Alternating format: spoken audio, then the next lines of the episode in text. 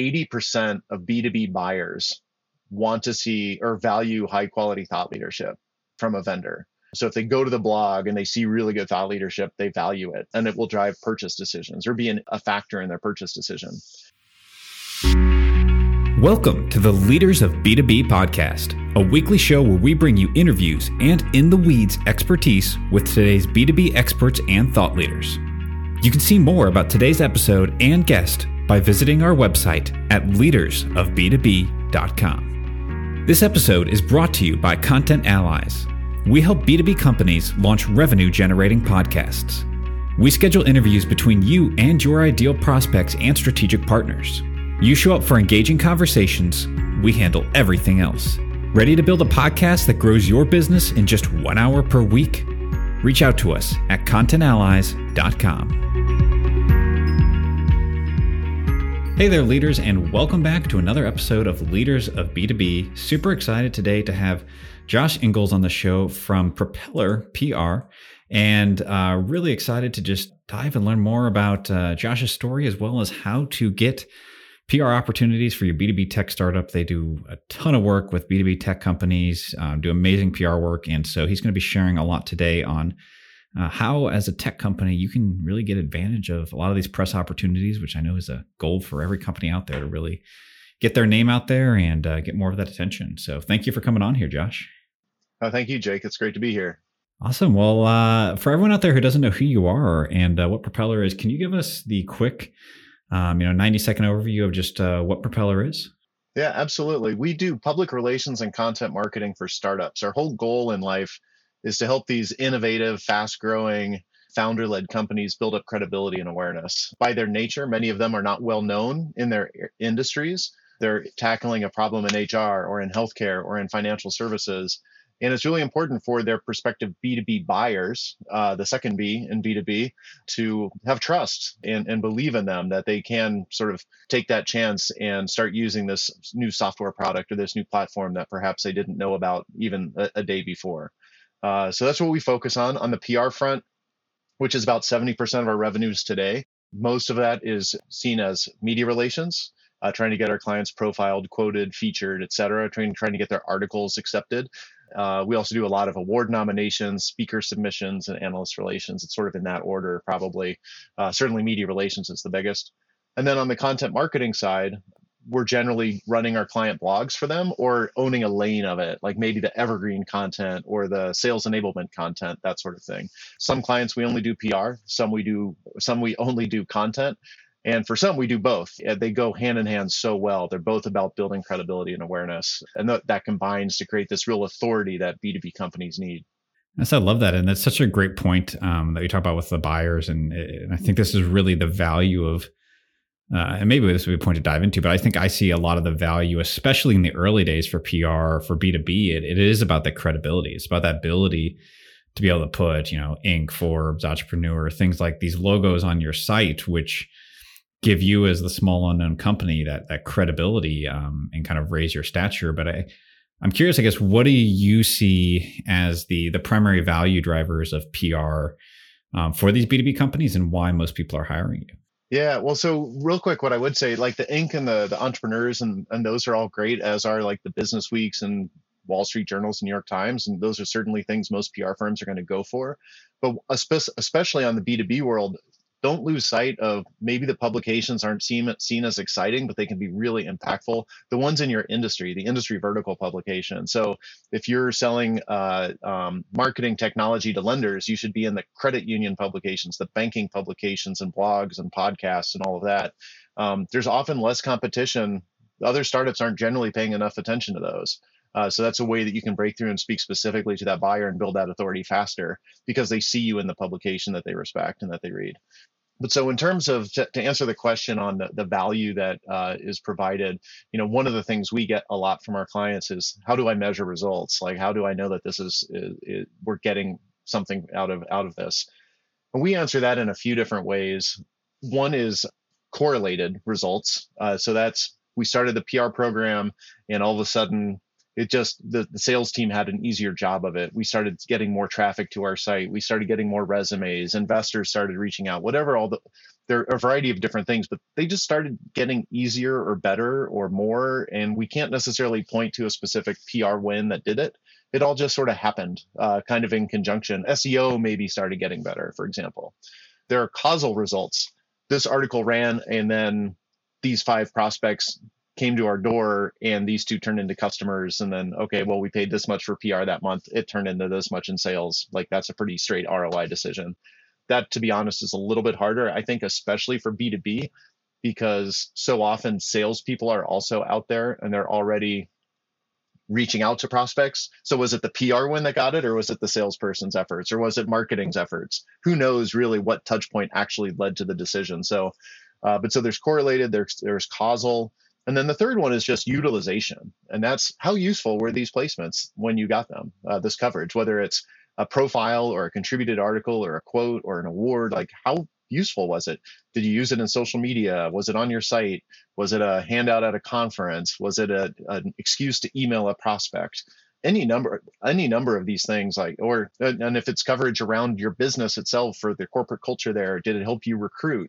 So how useful were these things? So those are the three main buckets, and you can look at each one of them and sort of try to put together a bit of a three sixty degree understanding, like, what did I get out of this? But two other things, and these are maybe a little bit cheeky, uh, but one of them is at the end of a year of P R, look back and are you glad you have it? The results, like you, that doesn't necessarily mean it paid for it. Like you got the return you wanted, but like, is there value in P R? When you look back, yeah, I'm glad we got those corporate culture pieces. I'm glad we got those product demo pieces. I'm glad we got the profile. Like that all helps us tell our story. So that's one way. The other way, and this is maybe the really like kind of cheeky one, is if it were your pr- competitor, or if there was a competitor in your space and they were getting the coverage that you're getting, would you feel you were falling behind? Would that drive you crazy? Would you, would that keep you up at night? Would you be calling people up saying, hey, why aren't we getting this kind of attention? Again, I can't point, no one can put a dollar figure on that, but it is, it does demonstrate value. Um, if there was no value in it, no one would feel like their competitor was getting ahead. So all of those things combined uh, sort of play a part. And one other thing I also wanted to mention, uh, so so we don't move past it. A lot of very early stage companies, I think every company should be doing P R, but certainly not every company should be paying for it. There's a lot you can do on your own. We, just as you provide your uh, your customers and clients and audience with tons and tons of uh, helpful advice, we try to do the same thing with P R and content. So a lot of very early stage companies, you know, until you sort of know what it takes to get a customer, to serve a customer, to keep a customer, I kind of feel like you should be keeping you, any money you have for marketing should go into that sort of thing versus P R generally. Not, not always the case. And every founders are grown up and they can make up their own minds. But in general, I think P R is something that comes in when you have a broader marketing strategy in place. You probably have a marketing team. In the startup world, that would be like Series A, I would say, of funding. That's when the, the money is really there for this sort of thing. But there is a ton that companies can be doing on their own uh, effectively. And that's really what we talk about on our site once a week. Every single Friday, we send out more advice on uh, mostly on P R, but also on content, because there is just so much. And then eventually, you're doing it on your own. You raise a Series A, there's more opportunity. You, you have other priorities you have to focus on. That's maybe when you bring in an outside firm. I find generally that that's the most successful way to go about it. Nice. I love that. And I love that framework of thinking through, because I think a lot of people will kind of put it off or they struggle to see the investment, but it is something where I, I know I've been in the position where I felt that my company was superior to some of our competitors, yet they're getting all these press placements. And, yeah, and I yeah. remember I had my, yeah. my first companies, we were really cool company in this video agency space. We were doing really um, engaging work, and our competitors were just like putting out garbage, but they were just cited everywhere. And, and I was just like, how the heck is this happening? And it was just that they were doing better at the promotion side of things. And it, it was really painful to see that. And so I think when you look at that, that's honestly a trigger to, to realize like someone else is getting all the fame, which is ultimately probably leading to, I know it, I know it led to projects for them too, and like work yeah, for them. Yeah. So um, it is an interesting angle or way to look at it. Yeah. And we've had clients come to us because of that. We had a client in the tutoring space. It was a tutor marketplace super successful bootstrap company, never raised a dime of venture capital, sixty or so employees. Like, it was a thriving enterprise. Like, you you don't bootstrap with sixty employees if you're not making money, if you're not if you haven't proven it such that it's an uh, effective business. And then there was a Y Combinator company that popped. That was a tutor marketplace, and they got a lot of coverage at, when they popped. This they weren't. This tutor marketplace was not a client of ours at the time. This is what led them to become a client. But they saw this Y Combinator marketplace company pop, and everyone's writing about, oh, this is a great idea, a marketplace for tutors. And their model was exactly what our, our eventual client was already doing, and already doing very successfully, and not a single article referenced them in it, uh, because they had just never been, they had never lifted up their head. Like, it, it would all have been about customer acquisition, customer acquisition, customer acquisition. They had never lifted up their head to like do things like P R. You know, I think that is something that a lot of companies do run into is, hey, we're just going to do great work and we're going to build a good product and everything's going to come from that. But sometimes the companies that are going out there and talking about themselves more establish that leadership. You can catch up, and it doesn't necessarily mean you're going to lose. Um, but boy, if you could be having that kind of attention and that being in the forefront more frequently, it may not be a moat, but maybe it helps dig your moat a little bit deeper and make it a little bit wider. I love that. And And so let's dive into the, you know, how can these tech companies, you know, get P R? If you're wanting to, I know obviously like, you know, I think a P R firm at some level, it becomes a super necessary thing because a lot of founders can't handle this. Yeah. But if companies are wanting to start trying to do some of this on their own, they want to get some yeah. wins, they want to, you know, get a bit of taste of that. What are some of the things you recommend uh, for tech companies that are wanting to to start to get some P R traction? Start small. Uh, don't think of like, hey, how am I going to do a P R program internal? Like it, it's easy to make it seem too big. Uh, like, you know, I, and to think you need to allow an awful lot of time to get it started. What I typically recommend, and I, this is like sort of the, the playbook I give to everybody, is to just try to maybe put together a list of ten targets. And those targets would be, uh, and so thankfully this is all B two B, and I think that makes this easier. So it's your local market. You should just be known in your backyard. Um, and if you're a startup, maybe that's a little bit harder in San Francisco because there are so many. It's probably e- it's easier in a place like Chicago where we're based, and a lot of our clients are Midwest. Um, it's easier in their markets. But just make sure the local folks know who you are, and that's the newspaper, the Business Journal. A lot of markets have a technology blog or or something like that as well. So just make sure they know who you are. So let's call that three outlets. Let's say you service a particular industry, H R or financial services or whatever. That's another three or four outlets who cover who are in that spot. Let's say you bring something unique to that, like it's C R M for financial services or A I for financial services. That's going to be another two or three outlets that are A I and or C R M or whatever. So you find those. And then also maybe a couple like general technology reporters. Now I know I'm a little over eleven with my count, but or a little over ten, but like TechCrunch or VentureBeat or some of these, and, and reporters who have covered the, the, either financial services or A I or C R M or what have you. Um, so just start with that list, and it's super easy to come up with ten names, ten publications, and then you go to each publication and, and you do a search. So like at the at your Business Journal, do the a search for the word startup. Who at the Business Journal is covering startups? That will help you identify who your target should be. Within the industry vertical, search for startup or search for artificial intelligence or C R M or whatever it is really that you're you're bringing to that market. Just do those keyword searches. And then the same thing goes for, um, you know, if you're if there's like VentureBeat loves to write about A I. So who at VentureBeat's writing about financial services companies using A I or financial services startup or startups using A I for financial services? And so you can find your targets pretty easily that way. And then you just reach out and say hello. We call it hi, not buy. Uh, you're just trying to say hi. You're not trying to get them to, quote, buy your story. It's just a simple email that says, hey, I've seen your coverage on X. Just show the reporter that you're paying attention and that you're being very intentional about reaching out and authentic. You're not just spamming everybody.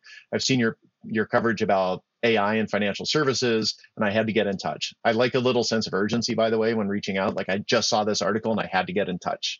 I think that really works. So it's that. I just wanted to introduce myself. My name is so-and-so. I have a B two B startup doing X, Y, Z. Maybe you include a point or two of your traction or success or something really interesting about you. And then it's just, I hope I can be a resource for you. It's not, I'd love to talk to you about our business. It's not trying to pitch some big story. It's just to get on this reporter's radar, just to say hello and stop at that point. and then uh, do it with all the others. And so now you've done this with like ten people. You will have heard back from some of them. And P R firms' dirty little secret is that in the startup world and tech world, reporters love to hear from founders. Uh, they don't have to hear from a P R firm to pay attention. Uh, they really like to hear directly from founders. So reaching out that way works really well. So now you have the ten, and now every few weeks or every month, find another, just like you would in sales with like a drip campaign, find another good reason to reach out and hit those reporters again. Uh, maybe it's to reference an article that they just wrote that you really loved. Maybe it's to share, oh, hey, we're um, about to close a, a funding round. Maybe it's, hey, we're moving into a new market, for example. Uh, but just find a re- find an excuse to stay in front. Then eventually, when you're really ready for that story to be told, like, you know, this is the, we're putting our best foot forward now. They already know who you are. There's already some trust. Hopefully there's even a little bit of back and forth uh, between you uh, so that they're, one, they react quickly, and two, you don't need to prove anything to them. They already know that you're legitimate. So that's like that initial list. And then, and I, I promise there's a conclusion here, but then uh, the other thing to do is to create Google alerts. And there are also some other tools like TalkWalker, Mention. Uh, there's some paid ones, but you really don't need it. But create Google alerts for keywords relative to your business. Um, it could be competitor names. Uh, it could be A I and financial services, could be C R M, C R M and telecommunications, whatever it is, like just find those terms that you, and then like Google send you articles with those terms in them. There will be a lot of false positives. Um, a lot of the pieces aren't going to be really helpful, but every once in a while, you're going to find a perfect reporter to reach out to and say, hey, I just saw your article and I had to reach out. My name is so-and-so. And then you just sort of do that introduction and begin that process. Other thing to do to find good targets is just to look at other companies that are either competitors of yours or are in your space. So a competitor might be another A I and healthcare startup. Others in your space would just be startups in healthcare, and see who's on their press pages and click on those articles and see who wrote those articles and reach out and say, hey, I just saw your article about company X. I wanted to reach out and introduce you to me or to my company. And uh, So that's that's how you get started. And you know what? At that point, it's really not that difficult. You're just going to be building up those relationships. You're staying in front of these reporters. They're going to start seeing you as a resource that they can reach out to when they're working on other stories. And they'll eventually be there, be a very receptive ear when you're ready to tell the story you really want to tell. Nice. I love that. And I love the simplicity of just starting out with ten. I think that's it's really mm-hmm. easy to get overwhelmed by this. For sure. Um, I remember I...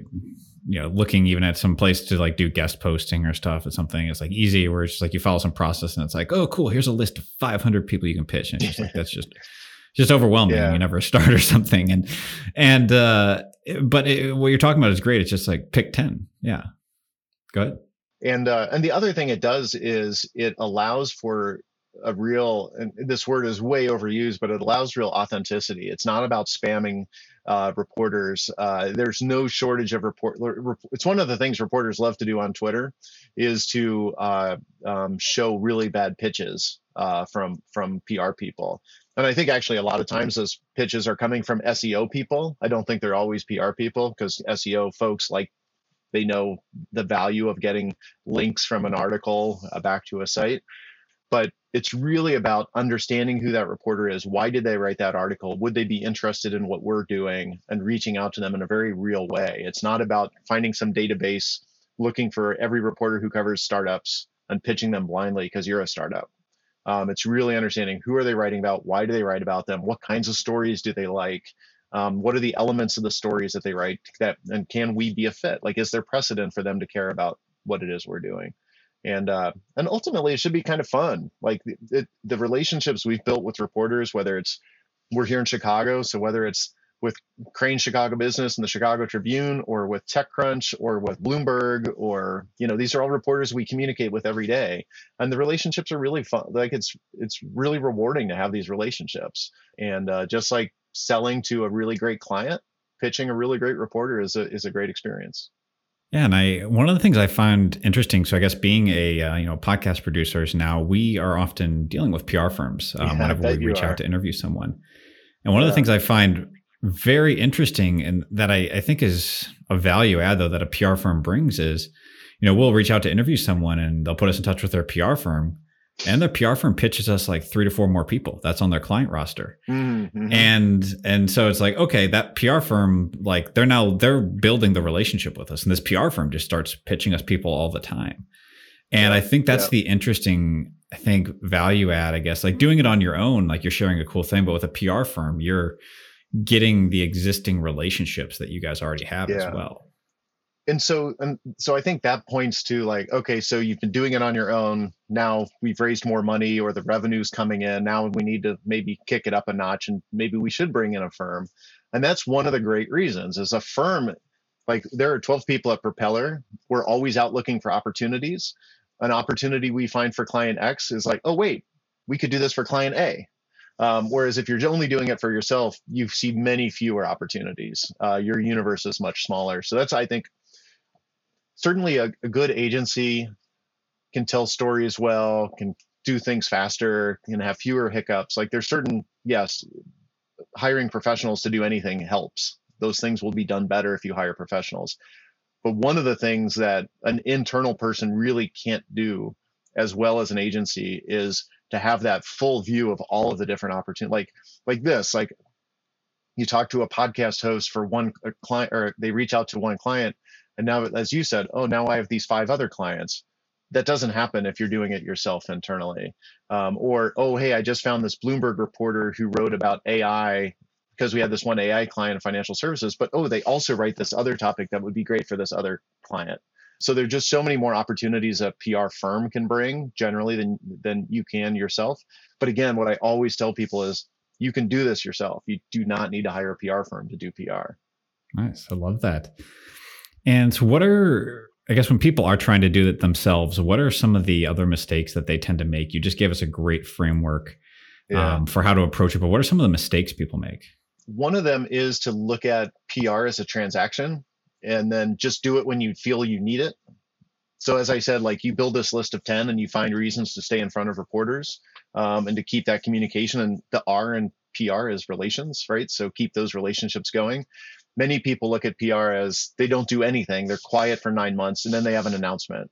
And then they want to go out and get a big boom out of the announcement. And then they're quiet for six months. And then they go out and they want to boom. And it just doesn't work as well. Um, you can get some coverage. Like I'm not going to say it, it would never work, but it's when you have an ongoing relationship and reporters are happy to hear from you.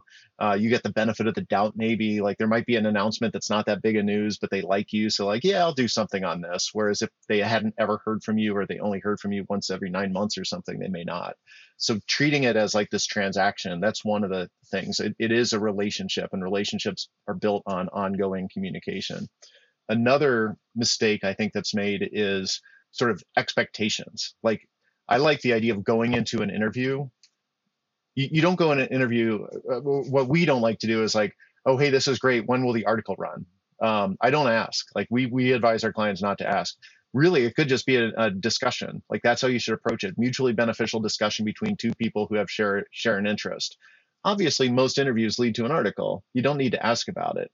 Um, and I think it just sort of dirties up the relationship a little bit. It suggests that you're only doing it because you want an article to result. And so that would be one. And then another is a lot of people who don't have much P R experience, they demand a little too much from the reporter. Like, hey, can I have, can I look at the article before it runs? Uh, can I have quote check? All of these different things. And, uh, you know, most publications, they don't have the staff to do it. Um, they can't be fact checking every article. They can't be sharing every, every article before it runs. And that maybe would be another reason to have a P R firm is for better preparation going into the interview. So you have, don't have those concerns about screwing it up or saying the wrong thing or not being clear. Like with good preparation, you can have like, these are the three things I want to talk about, or, and, and just these different tips and techniques to, on, on how to uh, um, make sure that the, what the reporter gets from you is compelling, clear, and concise. Yes, I love that. And what, and you're hitting on another great point here that I'd like to elaborate on is how can you prepare for an interview or an opportunity here to try to make sure you get the most out of it and leverage it? And mm-hmm. you just gave us some mistakes to avoid, but what do you recommend for yeah. people to prepare to go into an interview? Well, so one of them is to think about the headline you want, and not necessarily even like the headline of the article, because you might just be getting interviewed on a bigger trend piece. Like someone's doing something on venture capital in Chicago's B two B startups, and they're not going to, it's not a profile of you. Maybe there'd be a prominent mention or something, but it could just be a couple quotes. But think of what's the headline you want your quote to be. Uh, like what, it, so think headline first and then all the details. So that's one thing. And then the headline first approach also works if you're talking to a reporter and they're like, hey, tell me about your company. Do not start with like, well, we started back in two thousand eleven when me and my friend were working at this company and we had this idea and then we blah, blah, blah. Lead with the headline. We are changing how H R gets done through A I or whatever that phrase is. And then you can start building onto it. And it's sort of like the sports page. If you read an art, if you go to the sports page and you read, you know who won or lost the game immediately. And then there's more and more detail as you read that article. And by the end of it, sometimes it's just like, and Anthony Rizzo hit a double in the second inning. Uh, they're just throwing in details just to fill in all the, the column inches that they need. And so that's one of the real things is like, don't get into all the nitty gritty. Don't tell it, don't lead with where you, where your address is or how many employees you have or the foundings. Like there's time for all of that stuff. Lead with the big picture. This is what we're all about. That's also true for like, hey, tell me about yourself. Hey, congratulations on the funding round. Before we get in, like, what can you tell me about yourself? Lead with that headline. I, I had a client once, he was uh, a founder of an online broker, and he would, his headline was, I'm a customer's man. Like, that's just how he started. Like, because he was an operations guy, a customer service guy. Like that was just, that had always been his background. So he would start, look, I'm a customer's man. So that's my perspective on everything. That was his headline. And then he would go into the details, whatever the question was. So I think that's, th- those are a couple things to, and, and we have a whole media training deck that, that we walk clients through and that we can make available if anyone wanted it. Uh, so there are a variety of other techniques, but so speak in headlines is certainly is one of them. And then maybe the other one would just be really be familiar with that reporter's work.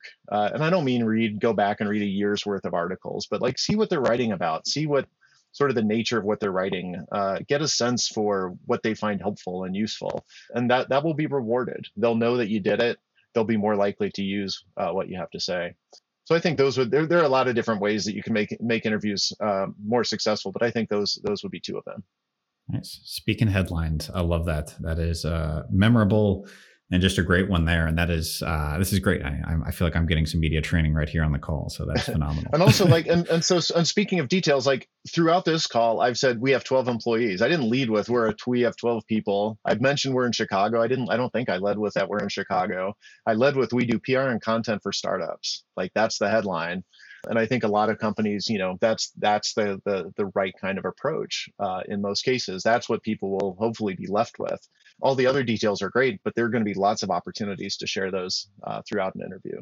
Yeah, that was one thing I will say. As, as soon as I asked you a question, I was just like, wow, he's pro. Like this response is, is like, is pro. Like you're, you're prepared.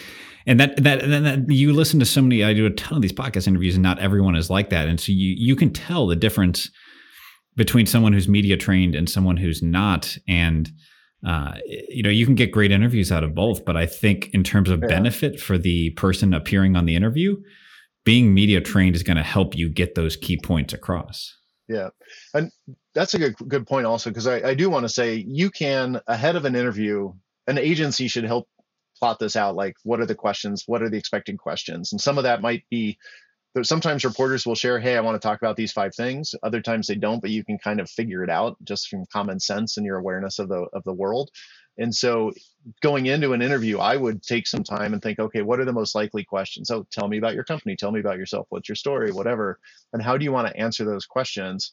I think that's also that that's also something that's very important going into any interview, just like you would if you were a going to sell some big enterprise, you know, Fortune five hundred company, or you were going in to pitch yourself to, to for a big job, um, you would have like, okay, what are the questions I'm going to be asked and how do I want to answer? Um, and in most cases, you can probably get about ninety percent of the way there in terms of what questions am I going to get. And so uh, that that would be another another recommendation. Nice. So that's just incredible. Well, you know, as we wrap up here, is there any other final advice that you would give to a tech company looking to kind of just build up their P R initiative or try to get more? Any other final pieces of advice here? Yeah. So, you know, Edelman, which is this giant P R, actually, they're more than just a P R firm now. They do everything. But Edelman is a really giant firm. They're so big, they're not a competitor of ours. Uh, so I, I find talking about them. But they do a big study. And I think they do it, I don't think it's every year. Maybe it's every other year. But it's a thought leadership study. And I don't have the numbers at my fingertips. And I really should because I reference the study all the time. But it's something like eighty percent of B two B buyers want to see or value high quality thought leadership on a uh, from a vendor. So if they go to the blog and they see really good thought leadership, they value it, and that can help drive, and, and it will drive purchase decisions or be an, a factor in their purchase decision. But something like forty plus percent, I think, is where the numbers of B two B buyers penalize firms with bad thought leadership. So it's not just putting good content on your site, and it's not just like being out there and contributed articles and publications with just words, you know, for maybe S E O purposes or vanity purposes. If you're really putting out good thought leadership that informs, educates, et cetera, it will be rewarded. So the reason I bring that up is one of the, it's not the easiest P R thing in terms of time, but it can be in terms of getting a, a success. A lot of industry publications, like B two B publications uh, for an industry vertical, say, are looking for contributed articles on important topics. Now, they can't be promotional, but they could be about how A I will revolutionize banking or how uh, machine learning will change healthcare. Like, they can be things like that, but they can't be really promotional about the author's business. But you can go to those publications and say, with an idea for a story, hey, I have this idea. I'd love to write about how A I, sort of the opportunities of uh, for A I in financial services. Here are some of the points that I would make. Is this the kind of thing that you'd be interested in? You don't have to write the article first. You can just share the idea. Uh, and it's easy to find an editor at one, these publications. They have a contact page. Um, it's very simple to find their emails. So just go direct and say, I have this idea for an article. What do you think? What would you need from me to consider this idea more? And mostly, most of the time, these editors go, oh, hey, I love that idea. I'd love it. You know, our contributed articles are between eight hundred and twelve hundred words. And, you know, we review these every two weeks or whatever. They'll give you the guidelines, and then you just follow through. And maybe you have someone, maybe you can write it. Maybe someone on your team can write it. Maybe you hire a freelancer uh, to step in and do it. Uh, but contributed articles, really, really great way to get thought leadership going in the, some of those industry trade publications. And uh, they can it can be among the easier opportunity to get because there's a real demand for good content. It just takes a little bit more time because you have to write the darn thing. It's not just hopping on the phone with someone for a thirty minute interview. But uh, so that would be, I think that's like a really quick and easy way to get started uh, with the industry trade publications uh, that uh, for your the, the ones that your clients read.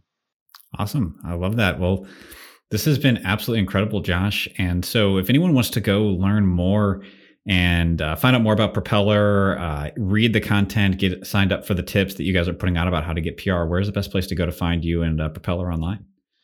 Well, so Propeller is the word Propeller, but no E's. I had a friend who joked that, oh, he goes, he said, what, you couldn't afford them? Uh, so uh, Propeller is a very non-unique name for a marketing firm. There are a lot of Propellers out there, but we dropped the E's. Um, so we're P R O P L L R dot com, propeller dot com. Uh, all of our, our blog content is easily found, or you can just go to blog dot propeller dot com. And anytime you move your, once you're on the blog page and you move your cursor up to the U R L, it's going to pop up and say, hey, do you want to subscribe? And so that's a, the quickest way uh, probably to subscribe. And any of your listeners can also email me. I'm, I do office hours for people all the time, just as like part of the the job and the Uh, and so if anyone wants office hours, they can just email me at josh at propeller dot com, and uh, I'll, I'll uh, schedule a time to sit down and learn what they're what they're dealing with and how I can help. Uh, and, and those office hours are generally like very similar to what we've talked about here today. Hey, here's how you can get started, or here's how you write that first pitch. Here's how you suggest an article, or here's how to look at your own story and find the compelling parts of it. I do that kind of thing for for founders and marketers all the time. Nice. I love that. That's incredible. And very, very cool idea. I may have to try that out. So uh, awesome. Well, um, Josh, thank you again for taking the time to come on here. Uh, appreciate you coming on the show. Yeah, thank you, Jake. And I've been listening to your podcast for a long time. So this is uh, really exciting to be on here. I appreciate the opportunity to to talk to you and your your listeners.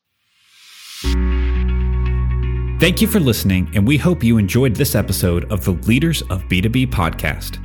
If you enjoyed the show, please give us a five-star rating. And as always, you can see more information about this episode and all the resources mentioned at leaders of b two b dot com.